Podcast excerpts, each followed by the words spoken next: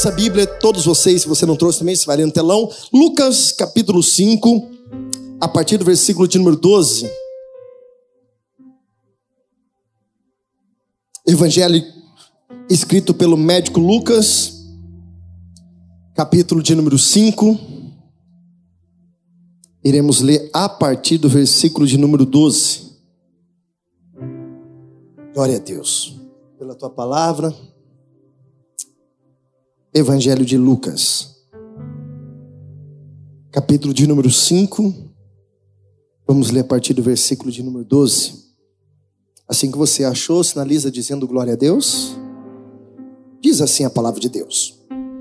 E aconteceu que quando estava numa daquelas cidades, eis que um homem cheio de lepra, ou carregado de lepra, ou coberto de lepra, algumas traduções diz, vendo a Jesus, prostrou-se sobre o seu rosto e rogou-lhe, dizendo: Senhor, se quiseres, bem podes limpar-me. E ele, estendendo a mão, tocou-lhe e disse: Eu quero, seja limpo. E logo a lepra desapareceu dele, e ordenando-lhe que a ninguém dissesse, mas vai, disse: Mostra-te ao sacerdote e oferece a tua oferta na purificação, o que Moisés determinou para que lhe sirva de testemunho. Porém, a sua fama se propagava ainda mais, e ajuntava-se muita gente para ouvir e para ser por ele curada das suas enfermidades. E ele, porém, retirava-se para os desertos e ali orava. Feche os seus olhos. Se você puder, coloque a mão no teu coração. Você vai fazer aquela oração simples, mas aquela oração que com certeza o Espírito Santo está aí com você, compartilhando nesse momento. Você vai dizer: Jesus, eu quero ouvir a tua voz hoje. Eu quero ouvir a direção da tua palavra. Eu quero que o teu Espírito me direcione a ouvir aquilo que o Senhor tem para ouvir na minha vida. Pai, nós que louvamos. Obrigado, Deus, por louvor, pela graça, pela oportunidade que nós temos de adorar ao Senhor, seja através dos cânticos, seja através da adoração, seja através da nossa fidelidade, através da oferta, do dízimo. Muito obrigado, porque nós temos essa rica oportunidade. Mas o que nós pedimos, ó Pai, agora, nesse exato momento, é que Teu Espírito venha falar conosco. Não simplesmente palavras que se percam aos nossos ouvidos, mas palavras, ó Deus, que penetrem no mais profundo do nosso coração como uma boa semente que é a tua palavra, mas encontre em nós também um solo fértil que esteja preparado para receber da tua boa semente. E assim, ó Pai, venha produzir os frutos, e esses frutos, ó Pai, com toda certeza darão outros frutos em nome de Jesus. Que nós possamos sair deste lugar um pouquinho mais parecido com o Senhor. Que possamos deixar aqui, ó Deus, nesse lugar algo que é nosso algo nosso, Pai, e levarmos desse lugar algo que vem da tua parte para as nossas vidas. Pai, eu peço humildemente, usa minha vida, meu Deus, de uma forma que eu possa transmitir a tua palavra, com alegria, com ousadia, com autoridade, mas que todas essas palavras que dos meus lábios saírem, ó Deus, sejam pesadas, regadas pelo teu poder e pelo teu espírito em nome de Jesus. Que sejam palavras proféticas, que sejam palavras de cura, de transformação para as nossas vidas não fala aquilo que nós queremos, fala aquilo que nós precisamos nessa noite. Essa é a minha oração e desde já, Deus, te agradeço. E se você crê que Deus vai falar contigo, diga glória a Deus e aplauda mais uma vez aquele que é digno.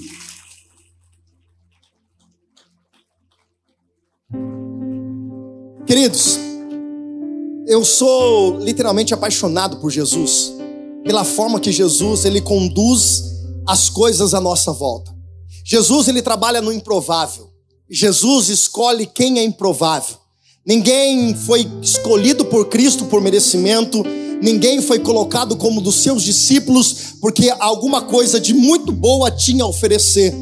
O que eu entendo dentro do contexto da escolha de Cristo é que o olhar de Cristo vai aonde eu não consigo, aonde você não consegue alcançar. O olhar de Cristo ele vai dentro do interior, dentro do nosso coração, no mais profundo da nossa alma, porque ele sabe o que ele faz, ele sabe como tratar cada indivíduo, cada pessoa, cada um dos seus filhos. Cristo ele é maravilhoso e algumas formas de Cristo trabalhar na nossa vida nem sempre está segundo a nossa vontade. Porque Cristo, em muitas vezes, nos leva a um dia de fracasso para que possamos ser promovidos na nossa caminhada.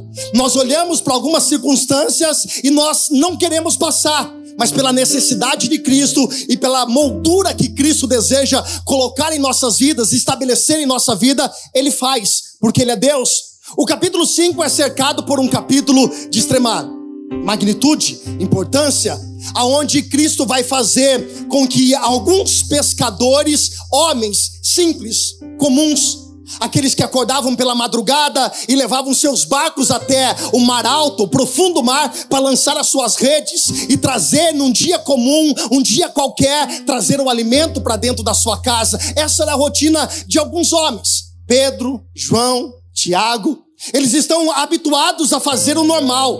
Eles estão habituados a fazer aquilo que eles entendem. Eles são habituados a lançar a rede, a entender que aquele trabalho é literalmente o trabalho dado por Deus na vida deles e através daquilo eles trazem o sustento. Mas naquele dia, um dia, parece que escolhido por Deus, eu digo parece porque uma forma muito figurativa de nós entendemos, aquele dia parece que tudo acontece dando errado.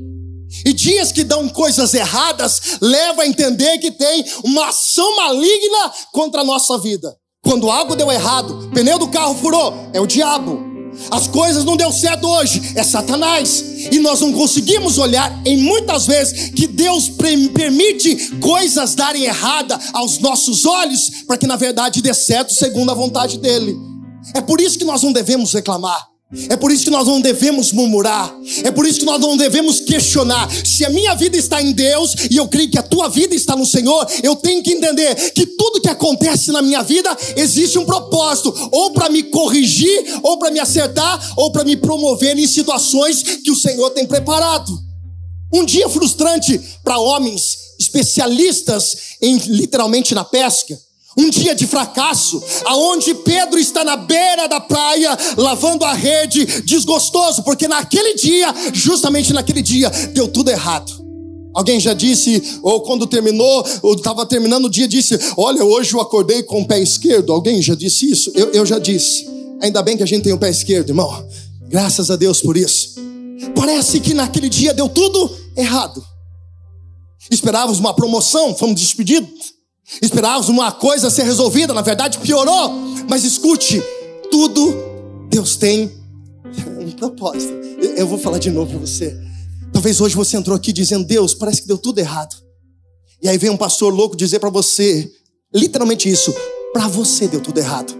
Na verdade, até isso que deu errado aos teus olhos já estava no plano de Deus para que algo maior desse certo na tua vida, em nome de Jesus. Tem alguém comigo nessa palavra? Levanta a mão e diga glória a Deus.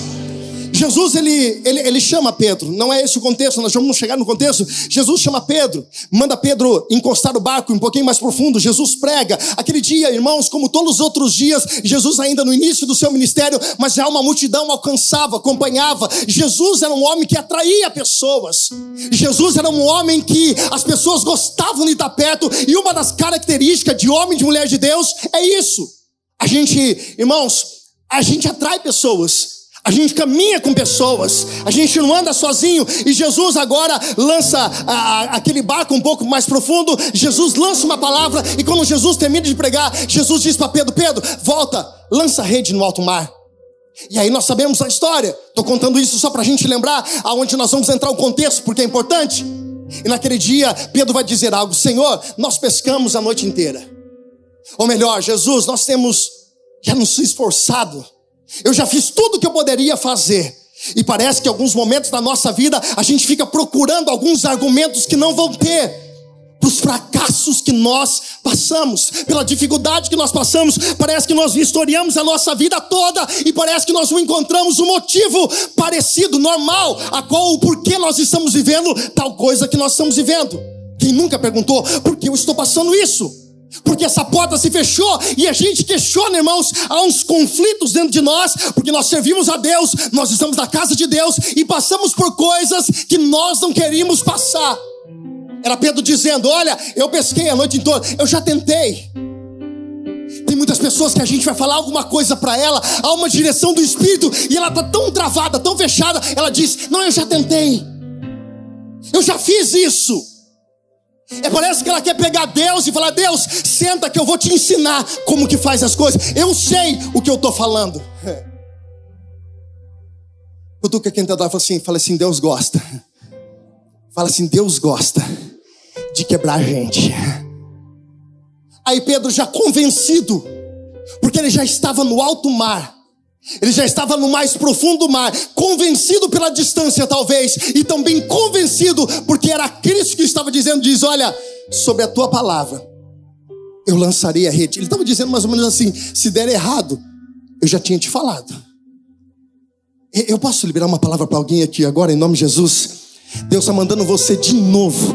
Talvez está dizendo, não, eu já tentei. Deus está dizendo, tentou até onde era a tua vontade. Agora é a partir da minha palavra. Deus está virando páginas nessa noite e tem coisas novas chegando na tua vida. E posso dizer mais: lugares aonde você fracassou, lugares aonde coisas deu errado na tua vida. Eu estou debaixo de uma autoridade do Espírito Santo para dizer aonde foi um motivo de vergonha para alguns aqui nessa noite, vai ser um motivo de testemunhar aquilo que Deus vai fazer na sua vida. Tem alguém comigo? Tem alguém comigo? Se é para aplaudir, aplaudo. Oh!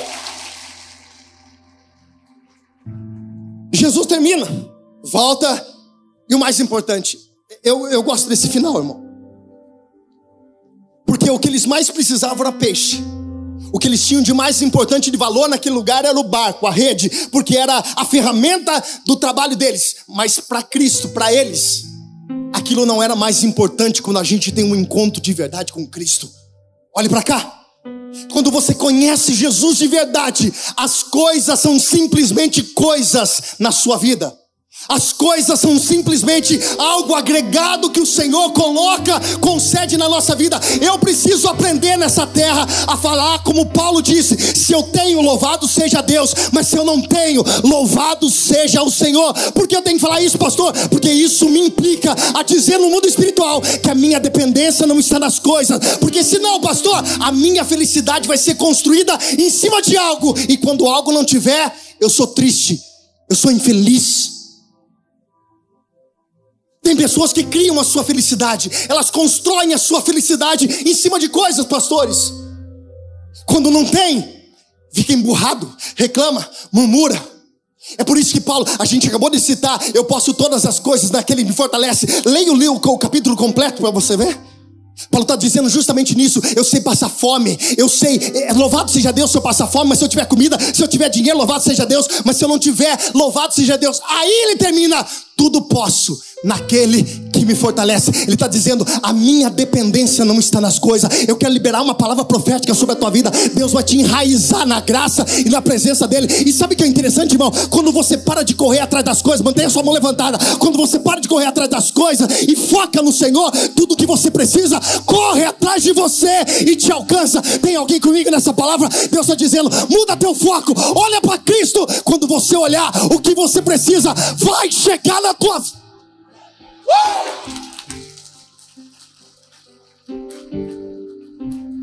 Uou! Versículo 12. Eles deixam tudo. E eles começaram a seguir. Irmãos, olha para cá. Todo mundo que estava ali, alguns estudiosos, alguns teólogos, muito, muito, muito melhor do que, do que eu, vai dizer que tinha aproximadamente 4 mil barcos naquele dia. Todo mundo estava vendo ali Pedro num dia de fracasso. Irmãos, eu acredito, isso é teologia minha, não está dito, não está escrito aqui, mas eu acredito que muitos outros pescadores que estavam ali começaram a ir atrás de Jesus. O dia de fracasso para Pedro se torna um dia de honra, aonde Deus realmente, Cristo realmente é exaltado através de uma, de uma situação que era para tudo dar errado. O dia era para ser o dia que ele acordou de pé esquerdo. E eu acredito que uma multidão, porque a Bíblia vai dizer que essa era uma multidão, e aconteceu quando estava numa cidade, eis que um homem cheio, algumas traduções vai dizer coberto. Irmãos, escute, preste atenção aqui. Aqui está minha mão. Agora minha mão está coberta. Mas se eu tirar isso, continua sendo minha mão. Quando a Bíblia vai dizer que ele estava coberto de lepra. Só para você entender, a lepra fazia separação das pessoas. A lepra, aquele homem, aqui, em nome de Jesus, preste atenção nisso. Aquele homem, ele precisava, quando ele fosse sair da sua casa, Pamela, ele precisava ter dentro do coração dele algumas frases, e uma delas é: ele precisava gritar em alta voz, dizendo: Lá vem o leproso, lá vem o leproso. Isso era humilhante, isso era realmente uma humilhação para aquele homem, porque ele precisava pronunciar, aonde ele andava na rua, a única coisa que ele sabia fazer é: Lá vem o leproso, lá vem o leproso, lá vem o leproso. Porque problemas, irmãos, nos afastam. Situações, pecados acabam nos afastando, nos blindando e fazendo a gente viver uma vida solitária. Mas a Bíblia vai dizer que, mesmo ele encoberto de lepra, ele viu Jesus de longe. E essa, essa ideia de ver Jesus de longe não é apenas uma visão de saber, olha, Jesus está lá, não. É um desejo no coração de ir atrás daquele que pode mudar. Sabe qual é o problema de muitos que estão aqui? o problema para, trava você. Você tem um problema e te bloqueia, e você acaba abraçando esse problema e trazendo ele para a tua vida, e ele parece que é teu, você já tomou posse. E nós vemos Jesus, nós olhamos Jesus, nós estamos aqui, nós estamos ouvindo falar dele, nós estamos ouvindo falar daquele que pode, mas nós observamos, mas a atitude desse homem é coragem, é atitude, é mesmo correndo o risco da sua própria vida ele vai diante de Jesus. Ele era um homem encoberto de lepra, carregado de, de palavras horríveis contra a vida dele. Um homem que não poderia ter contato, relacionamento, vida normal com outra pessoa. Mas isso não impede ele de se aproximar de Jesus. A pergunta é: o que te impede? Paulo vai dizer: o que me separa do amor de Deus? Nem a morte, nem a vida, nem os anjos, nem os principados. E por qualquer coisa nós paramos, por qualquer coisa nós desistimos, por qualquer coisa nós abandonamos a nossa fé e nós jogamos tudo fora, aquilo que Deus fez até o dia de hoje. O que te separa de Deus? A tua religião? A religiosidade que você criou, aonde você colocou uma barreira entre você e Cristo, as suas limitações? Quem e o que te separa de Deus. As suas desculpas podem ser as melhores. Eu aprendi que Deus não aceita desculpas. Pastor, me prova isso, eu te provo. Jesus chegou numa figueira, Jesus tinha fome. Lucas, Jesus estava morrendo de fome. Ele chegou numa figueira, ele procurou fruto. Irmãos, Jesus sabia que não era tempo de dar fruto, mas Jesus olhou para a figueira e disse: Morre. A figueira poderia o Criador e a criatura conversando, é uma forma figurada. Ela poderia dizer, mas Senhor, não é tempo de eu dar fruto. Jesus olha e disse: morre. Ela tinha uma ótima desculpa. Ela estava apoiada numa ótima desculpa. Não é tempo de eu dar fruto. Jesus disse: morre. Qual é a sua desculpa? Qual é, qual é o seu melhor argumento para você se manter numa posição que você está, de você não se aproximar de Cristo? O que é que tem te impedido a viver algo novo diante do Senhor? Aquele homem encarregado de emoções destruídas, porque você ouvir todos os dias que você não poderia ter mais contato. Se ele tivesse filho, não poderia andar mais com filho. Se ele tivesse família, não tinha mais contato com família. Amigos não existia mais. Pessoas à sua volta não existia mais, ele estava isolado, ele estava separado, porque ele era um leproso, carregado. Lucas, que é médico, vai dizer, estava cheio de lepra. Mas quando ele viu,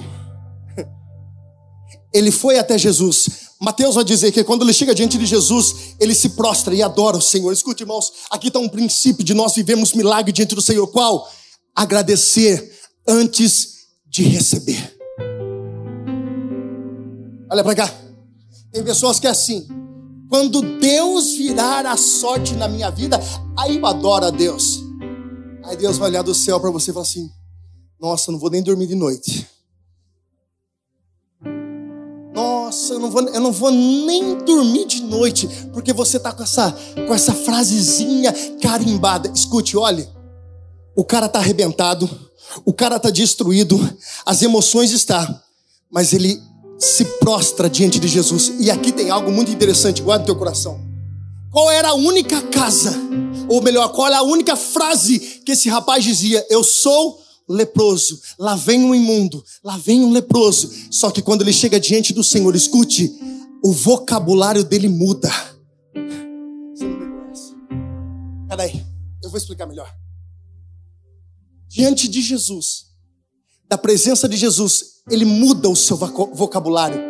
Ele não diz mais, eu sou imundo, eu sou impuro, eu sou um leproso. Quando ele chega diante de Jesus, os paradigmas quebram e a boca dele, que era só uma boca para profetizar o que ele era, negativo, destrutivo e tudo mais que era negativo na vida dele, agora ele para diante de Jesus, ele muda o vocabulário e ele diz: Senhor, se tu quiseres, o Senhor pode me curar. Jesus muda qualquer ambiente e qualquer situação. E tem gente que entrou aqui, escute, preste atenção, com o mesmo vocabulário. Eu não consigo, não dá, não vai dar certo, já tentei, não vai dar mais. Aí Jesus hoje para você aqui para dizer: muda seu vocabulário e começa a dizer: se o Senhor quiser, o Senhor pode. Se o Senhor quiser, essa porta abre. Se o Senhor quiser, a vitória é minha, em nome de Jesus.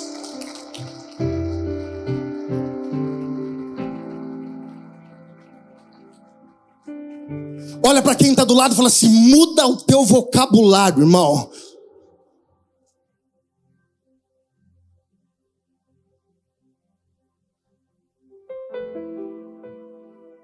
Olha para o irmãozinho e fala assim: mimimi, chega, fale. Ai, é, você não sabe a minha realidade. Não sei, irmão, nem eu sei a minha, viu? Só para avisar. Um a um, empatou. É, porque você não conhece minha família, talvez nem você é minha, irmãos. Tem que jogar real. Porque senão a gente vive, vive criando obstáculos e criando situações para que a gente possa se acomodar nessa situação. Aquele leproso, ele quebra todos os paradigmas, ele muda o seu vocabulário. Irmãos, em nome de Jesus, vou dizer de novo: muda o seu vocabulário. Muda a sua forma de falar, de conduzir situações quando elas não estão parecidas como você quer. Muda o seu vocabulário. Ao invés de você ficar mencionando o problema na tua vida, ao invés de você ficar, cara, irmãos, que a gente entrou no automático. Não, esse é o problema. Eu estou vendo um problema. A minha vida é uma desgraça. As coisas não acontecem. É o vírus. É blá, blá, blá, é blá, blá, blá. Irmãos, muda o seu vocabulário. Quando ele chega diante de Jesus, ele se prostra, ele se adora, ele agradece antes de receber. E a Bíblia vai dizer: se tu queres, ele não estava dizendo se o senhor consegue. Porque tem gente que chega diante do Senhor e fala assim: ah, Jesus, se der certo, o senhor faz.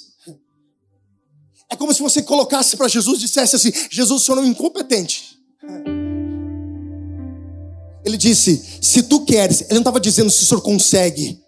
Ele estava dizendo: se for da tua vontade, se for do teu tempo, eu sei que pode acontecer. Tem alguém que está comigo nessa palavra? Levanta tua mão que eu quero liberar uma palavra profética. Quando você começar a mudar teu vocabulário, o mundo espiritual vai começar a se mover de uma forma poderosa para a tua vida. Chega lá no teu trabalho, mantenha sua mão levantada e começa a profetizar, dizendo: Hoje vai ser o meu melhor dia de trabalho. Chega na tua casa e profetiza no teu filho, no teu marido, no teu casamento, na tua esposa. Profetiza, abre a tua boca, muda o teu vocabulário, que o céu vai mudar em favor daquilo que ele tem para sua vida. Oh!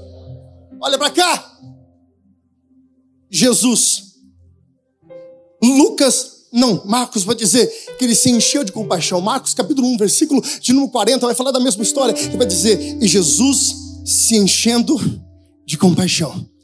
Aí a Bíblia vai dizer que Jesus tocou, fala comigo, Jesus tocou. Irmãos, esse toque não é como a gente ficou agora, nos dias aí, que a gente ficava fazendo assim, ó, pro irmão. Tocou assim. A gente tava com medo ainda tem um pouco. Esse tocar de Jesus no original vai dizer que Jesus o abraçou. Jesus o envolveu.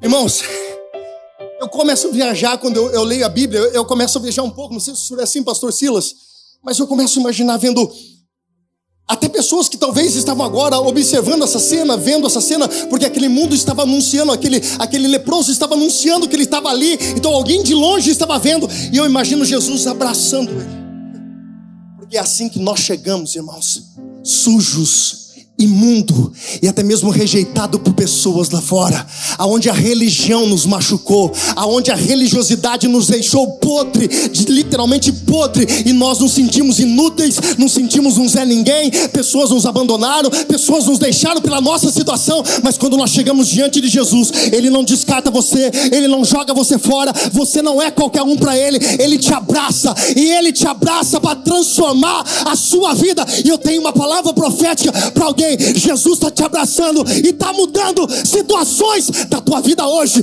Eu quero liberar essa palavra, irmão. Eu sinto no Espírito, Jesus está mudando situações aqui hoje. Uh! Eita! Meu Deus! Ô oh, Jesus, para o tempo, Jesus, em nome de Jesus, para o tempo. Eu comecei agora a pregar. Glória a Deus. Alguns já disse, está amarrado, pastor. Termina horário. Quando Jesus abraça ele, irmãos, quando Jesus abraça ele, eu acredito que Jesus o envolveu, e quando Jesus solta ele do abraço, o que era lepra, o que era imundícia, o que era podridão, o que cheirava mal, o que afastava as pessoas de perto dele, agora ele tem a vida transformada. E é isso que Cristo deseja de muitas pessoas aqui nessa noite. Trazendo para um contexto espiritual dentro da palavra do Senhor, lepra tem muita representação do pecado, mas não é só isso. Mas tem muitas pessoas, pelo momento que ela está vivendo, ela se afasta de Jesus ela se fecha, ela se blinda, e o pecado é algo que vai cauterizando a mente de muitas pessoas, porque parece que não existe uma consequência a qual nós estamos tocando, vivendo, não. Pecado é pecado e continua sendo pecado e traz consequências espirituais. Mas quando nós somos tocados por Jesus, primeiro, quando nós reconhecemos Jesus, quando nós entendemos quem é Cristo na nossa vida, quando nós entendemos o poder de Cristo na nossa vida e quando nós permitimos Jesus tocar, tudo muda tudo se transforma. Eu não sei qual área da tua vida hoje, ou se é toda a tua vida que esteja uma bagunça. Talvez você não encontre a felicidade porque você já procurou felicidade em tudo quanto é lugar. Você já bateu em várias portas, muitas costas se viraram, muitas religiões fecharam a porta e você não mudou, só piorou. Aí Jesus te chama aqui hoje para dizer: Venha que eu te abraço. E no meu abraço, no meu toque, as coisas mudam, as coisas se transformam, tudo se faz novo diante do Senhor. Eu tenho uma palavra para alguém: tem áreas da sua vida que estavam podres. Deus está dizendo: Eu faço nova todas as coisas em nome de Jesus. Oh! Aí Jesus.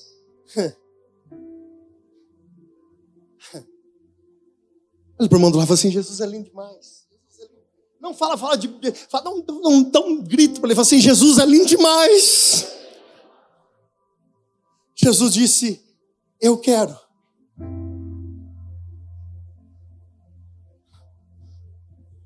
Jesus não fez uma oração mirabolante? Ó oh Deus de Abraão, de Isaac e de Jacó. Se move agora!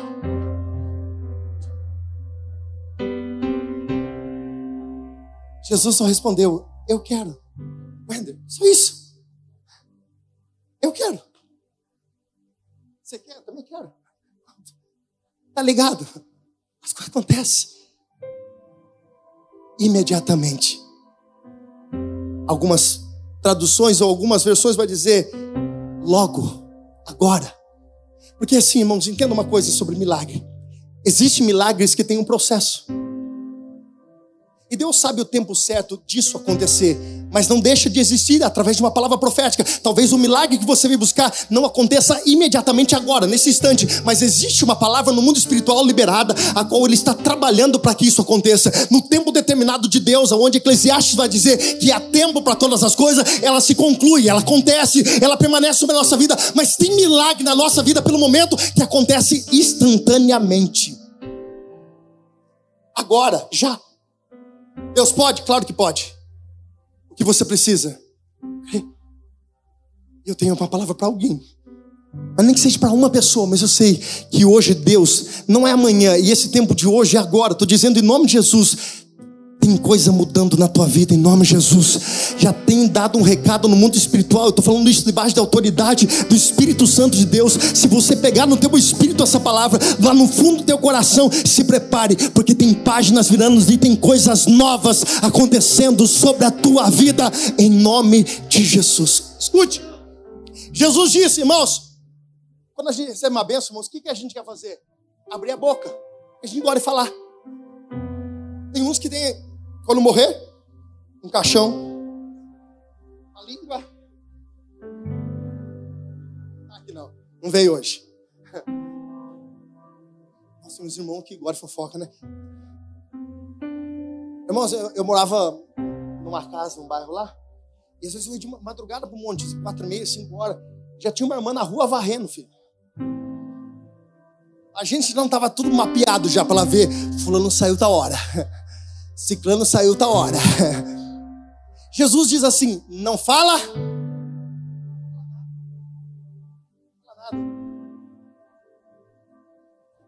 Irmãos, preste atenção, eu vou te explicar.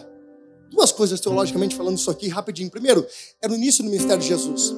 Jesus estava dizendo: Olha, não fala nada, porque Jesus ainda tinha algumas coisas que as pessoas ainda não poderiam saber o que estava acontecendo, era, era, o início. Então é uma construção teológica, mas o interessante aqui é que ele diz assim: mas primeiro, vai para o sacerdote, segundo a lei de Moisés, você vai entregar a sua oferta de gratidão. Escute isso, preste atenção.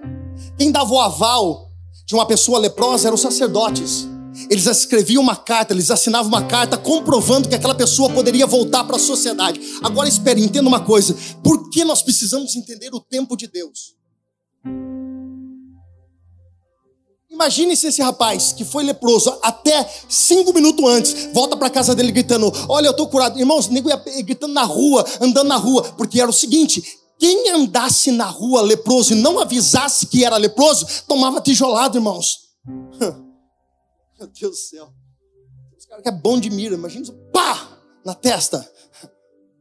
Isso é um fracasso para mira. Irmão, eu já acho que eu já contei isso, eu não contei, eu conto de novo, se eu já contei, você escuta duas vezes, dá glória a Deus, dá risada também para ajudar o pastor. Nós sempre fui ruim de, de, de, de estilingue aquele negócio. Já foi bom estilingue, pastor Silas? Nunca foi? A única vez que eu acertei um passarinho e orei para ele ressuscitar, que eu fiquei com dó que ele morreu. Eu tinha dó, morri de dó. Mas na verdade eu queria, porque todo mundo tacava pedrada no passarinho, também queria tacar pedrada. Mas tem o que é bom de mira. A minha mãe, antes dela operar, ela ficava no pezinho de manga, tem um pé de manga na casa da minha mãe. Pau, cada pedrada que dava descia uma manga, irmãos. Eu ficava lá com pau, com pedra, não sei o que lá, dava dor no braço, não acertava nada. Mas enfim, irmãos, se alguém andasse na rua sem gritar, leproso, andasse na rua sem gritar que era leproso, pau, pedrada. Agora imagine só. Ele não tinha carta de liberação do sacerdote dizendo, ele está apto. Ele pode andar na rua tranquilo. Olha o risco que ele estava correndo. Irmãos, entenda uma coisa. Tudo, fala comigo, tudo tem o tempo certo para todas as coisas. Repete de novo, fala assim: tudo tem o tempo certo para todas as coisas. Aí Jesus disse: vai entrega uma oferta para o sacerdote. Eu entendi algo, irmãos. Quem é curado não tem problema em entregar. Quem não é curado, retém, absorve. Quem tem um coração curado das coisas do Senhor, não tem medo de entregar a sua vida, de se doar para as outras pessoas e até, irmãos, financeiramente, diante das coisas do Senhor, não tem medo. Quem não é curado, retrai. Quem não é curado, retém. Não entrega, não entrega carinho. Eu ouvi um, uma vez uma pessoa, a gente estava conversando, e a pessoa falava assim, ó, não é, não é cristão, não é irmão, não, mas aquilo me chamou atenção, porque falava assim, ah, quando alguém vem pedir para olhar meu carro, eu não dou dinheiro para ninguém. Quando o garçom serve aqui, faz mais que obrigação. Eu não dou 10%. Tem gente que é. Cutuca quem está lá e fala assim: pão duro. Isso lá na minha terra chama-se pão duro. É claro que você não é obrigado a ficar dando para todo mundo, para todo mundo, não. Tá, tá, tá fácil assim, não. Mas quem tem a vida curada tem prazer em entregar. Quem tem a vida curada tem prazer em doar-se. Tem prazer em entregar. Porque o Evangelho nos ensina que é melhor dar do que você receber. E nem sempre você vai receber o que você entrega. E nem sempre você vai ficar, ai, ah, tá vendo? Fiz isso, não fizeram para mim. Quando você fizer, você não está fazendo para você. Você não está fazendo para os outros. Você está fazendo para o Senhor. Deixa eu dizer uma coisa para você: que Paulo escreveu a carta aos Coríntios. Ninguém fica, Deus não fica devendo nada para ninguém. Tudo que você faz para o Senhor, para os pequeninos, é retribuído para tua vida de alguma forma. Deixa eu dizer uma coisa para você: se você é curado, você entrega, se doa, tem seu tempo as coisas coisas do Senhor, tem seu tempo os outros, tem seu tempo a tua família. Se entrega, porque aquele que é curado não tem medo de entregar. Jesus disse: vai, entrega. E a Bíblia diz que ele não aguentou. Ele abriu a. E quando ele abriu a boca, irmãos, as coisas começaram a se espalhar. Falei assim, ó, notícia ruim, capricha, irmão, pelo amor de Deus. Tá acabando já. Faz assim, notícia ruim, chega rápido. Agora olha pro irmão do lado e fala assim, mas eu profetizo. Bota o dedo perto do nariz dele se você tem intimidade, se você conseguir quase encostar o dedo e fala assim, eu profetizo que as notícias boas vai chegar mais rápido na sua vida, em nome de Jesus. Pro ensaio ficou quatro meses e não passou de ano. Bota o dedo perto do nariz dele e diga assim: notícia ruim até chega rápido, mas as notícias boas vai ter uma velocidade maravilhosa na sua vida. Para assim, se prepare, bota o dedo no nariz dele, não acabou ainda não. Vai assim, se prepare, porque tem notícia boa chegando na sua vida em nome de Jesus. Uh! Aplauda Jesus. Escute. E sua fama, porém, se propagava e ajuntava-se cada vez mais gente para ouvir e para ser curado por ele. E ele, porém, retirava-se. Escute isso, preste atenção, e agora eu encerro. O Espírito Santo falou demais comigo nesse, nesse retirar-se, retirar-se. Irmãos, às vezes a gente não acha tempo. Às vezes a gente não acha tempo. E eu aprendi uma coisa, irmão, pega esse, essa, essa, como se diz aí, joguei pro alto, joguei pro alto. Elepe, joguei pro alto. Quem entendeu? Se não entendeu também, fica tranquilo, dá risada, finge que tá tudo legal vamos embora. Mas escute uma coisa. Às vezes a gente fala assim, eu não tenho tempo. Se você já falou isso, você não precisa nem levantar a mão. Que em algum momento da nossa vida podemos. Talvez não estou te julgando, falando. Nós falamos assim, ah, mas eu não tenho tempo para isso. Quando você fala assim, eu não tenho tempo, você diz assim, Deus é mentiroso. Por quê, pastor? Se ele fez tempo para todas as coisas, quem não sabe administrar o tempo somos nós. Ele fez as 24 horas do dia. E ele fez tempo para tudo. Você que não sabe administrar o seu tempo. Por que você não ora tanto? Porque você não administra o seu tempo. Você carrega a sua vida com tanta responsabilidade, tanta coisa, tanta coisa. Chega em casa cansado, vai dobrar o joelho, irmãos. Ah, pastora, tá aí? Tá aí. Eu te amo, tá? Mas eu preciso contar um negócio. Esses dias ela colocou o relógio para despertar. Malove, três horas da manhã. Irmãos, ela ajoelhou, ela dormiu, ela acordou às cinco. Cansado o dia inteiro. Aí só voltava lá para ver assim, nem vi a hora passar.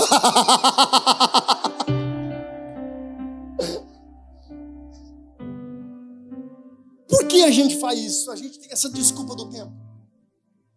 Aí eu não venho digo domingo porque eu não tenho tempo. A hora que Deus olhar e falar, você também não tem tempo, você, irmão, aí tu tá enrolado, frito e mal pago. Eu não tenho tempo. Eu não posso fazer a obra do Senhor porque não tenho tempo. Eu não posso fazer tal coisa porque não tenho tempo. Então coloque as prioridades das coisas do céu, que você vai entender que o tempo certo é investido da forma certa. E tudo que você investe para as coisas do céu aqui na terra, Deus retribui em bênçãos sobre a tua vida, em nome de Jesus. Guarda isso, pega atenção. Eu falei muitas vezes, eu não tenho tempo. Tarefas responsabilidade, a gente vai abraçando, a gente pega problema de um, problema de outro, e a gente vai fazendo, e é reforma, irmãos. Eu já estou especialista em reforma. Pode precisar reformar a tua casa, eu estou entregando meu cartão, eu ajudo lá na reforma, pode ficar tranquilo. Não dinheiro, não, viu? Não vem com essa, não. É ideias. Chega no final do culto, então, pastor, minha reforma fica 30 mil. Só que a gente fica carregado de, de coisas, de responsabilidade, e a gente acaba deixando algumas coisas que são prioridades do lado. Nunca mais, irmãos, nunca mais fale, eu não tenho tempo. Fale para você mesmo o que eu posso melhorar na minha vida em relação à organização do tempo. Ah, não, eu não posso, porque eu não tenho tempo. Não, você não tem prioridade. Porque se você tem prioridade, você coloca as coisas que são prioridades na tua vida em primeiro lugar. Então não fale que você não tem tempo, você não tem prioridade. Jesus teve o dia todo do trabalho, pessoas iam atrás dele, mas a Bíblia vai dizer que pela tarde ele se retirava e ia para o deserto. Ia para onde? Ele ia para o deserto para orar. Porque por mais que o ministério dele fosse um ministério de milagres, irmão, só para você entender, Jesus não veio na terra para fazer milagres. Os milagres foram os caminhos que Deus usou na terra para eles entenderem que ele era Cristo, mas ele veio para ensinar o caminho. Ele veio para ensinar o caminho. Só que em tudo que Jesus tinha como responsabilidade, e eu duvido que alguém aqui tenha a ousadia de dizer, eu tenho muito mais responsabilidade do que Cristo. Não, a gente não tem. E o seu discurso de que eu não tenho mais tempo, de que eu não posso fazer isso, ou de que eu não posso fazer aquilo, acaba de ser desconstruído hoje. Então, eu te amo. Faz assim para mim. Faz assim para mim. Todo mundo, em nome de Jesus. Cria vergonha na sua cara e arruma seu tempo. Cria vergonha na sua cara e organiza a sua vida e tira tempo para o Senhor. Ah, mas eu oro em casa. Então rasga a Bíblia onde diz que nós devemos estar em comunhão, onde a gente diz que a gente tem que estar unido, onde que Jesus estabeleceu a igreja como um corpo para a gente caminhar nessa terra. Rasga a tua Bíblia. O que é prioridade para você, você faz.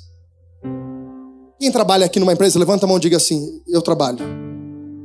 Você acordar amanhã assim, ah, não vou trabalhar.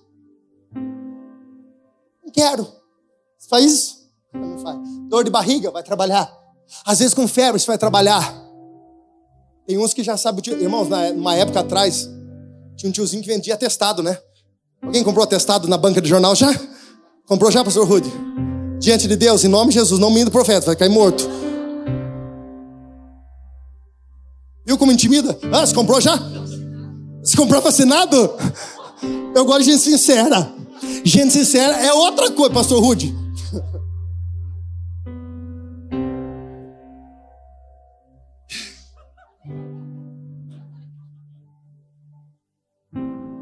uns desgraçados que tem falsificado, é o carimbo. ah, eu duvido que você levanta, acorda de manhã, levanta pela manhã e fala assim: não, hoje eu não vou trabalhar. Você vai, irmão. Sabe por quê? Porque se no final do mês, se você faltar um dia, tem empresa que tira a cesta básica, tira o cartão de refeição, tira um monte de benefício. Sabe, você vai porque é prioridade. Você tem como prioridade. Tem lá uns 30 milhões no banco, irmão. Oh, Jesus.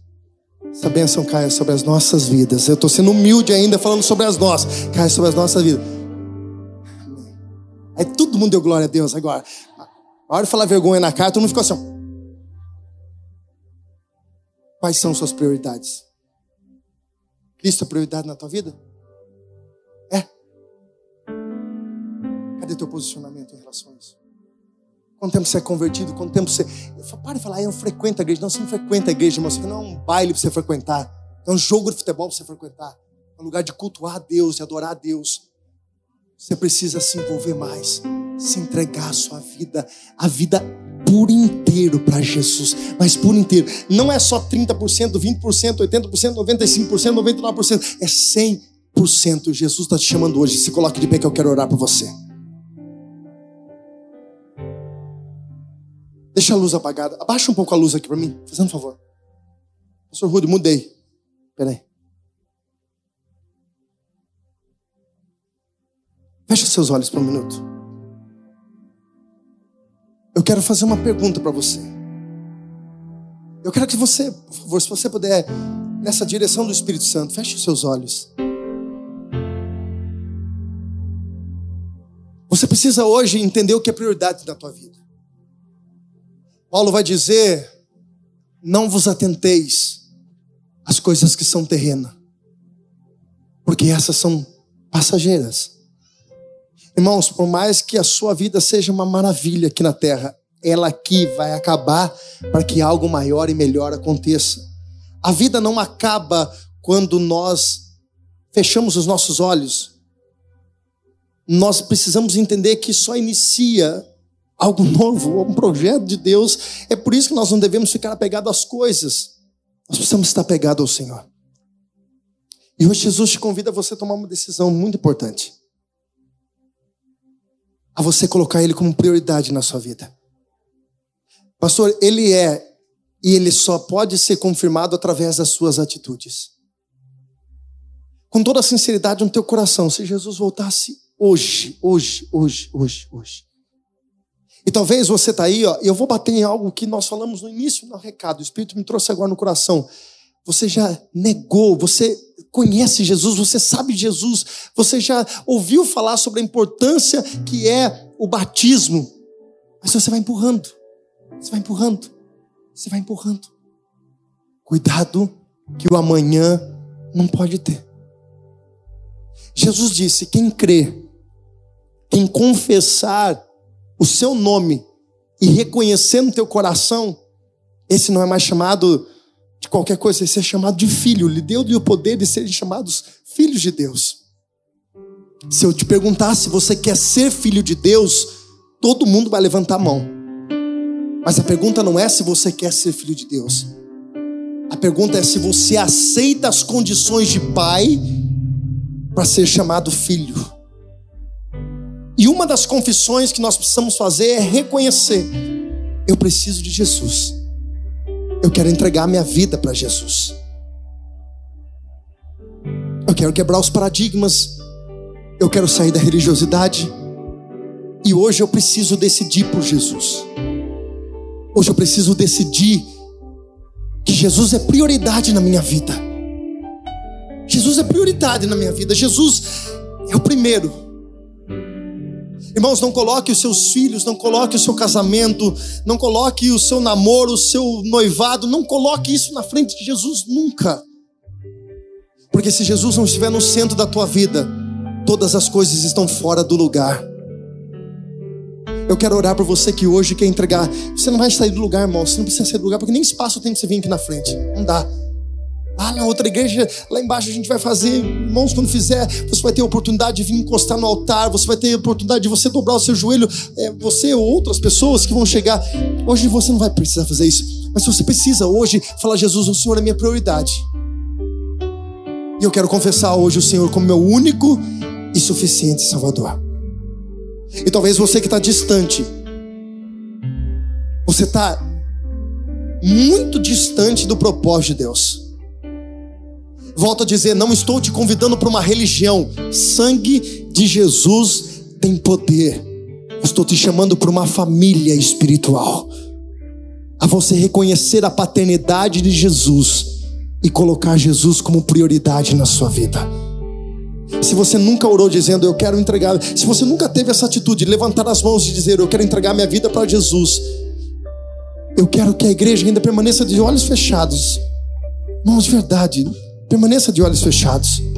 Mas se você quer hoje entregar a sua vida para Jesus, entregar, você nunca fez essa oração, eu quero que você, onde você está agora, você levante as suas mãos que eu quero orar por você em nome de Jesus. Aonde você está? Aonde você está? Aonde você está? Isso. Levanta suas mãos, levanta suas mãos para a gente realmente olhar para você longe, de longe, tá? Mantenha suas mãos levantadas, mas eu tenho outro apelo para fazer. Você que já entregou sua vida para Jesus, mas você sabe que você está fora do propósito. Jesus já não é mais prioridade na sua vida e você sabe disso, porque todas as vezes você tem uma boa desculpa, você tem um bom argumento, você tem alguma coisa para que seja realmente colocado no lugar. Eu não estou nem te falando de, de igreja, estou falando das prioridades e a igreja vem como consequência. Você que precisa corrigir, se acertar, se alinhar com Cristo nessa noite, levanta suas mãos também aonde você estiver, que eu quero orar por você, em nome de Jesus. Pode manter, não tem vergonha não, não tem vergonha não, irmãos. Vergonha é você voltar para casa ouvindo uma palavra dessa e não se posicionar diante do Senhor. Isso é vergonha, isso é uma vergonha espiritual. Deus está te chamando hoje. Levanta suas mãos, eu quero orar por você. Em nome de Jesus, tem mais alguém? Tem mais alguém? Não? Você que levantou as mãos, coloque a mão no teu coração. Primeiro eu quero falar com você que vai declarar Jesus como seu único e suficiente Salvador. Igreja, eu quero você que não levantou a mão, você que já reconheceu Cristo como Salvador, você que já reconheceu, está firme na presença de Deus, você vai levantar as mãos agora e nós vamos orar por essas pessoas, em nome de Jesus. Mas você que nunca reconheceu Jesus como Salvador, você vai dizer agora em alta voz o teu nome, onde você está, diga em alta voz, que nem meu nome é César, você vai dizer, em nome de Jesus, diga seu nome, fala assim, nessa noite, eu reconheço Jesus Cristo como meu único e suficiente Salvador.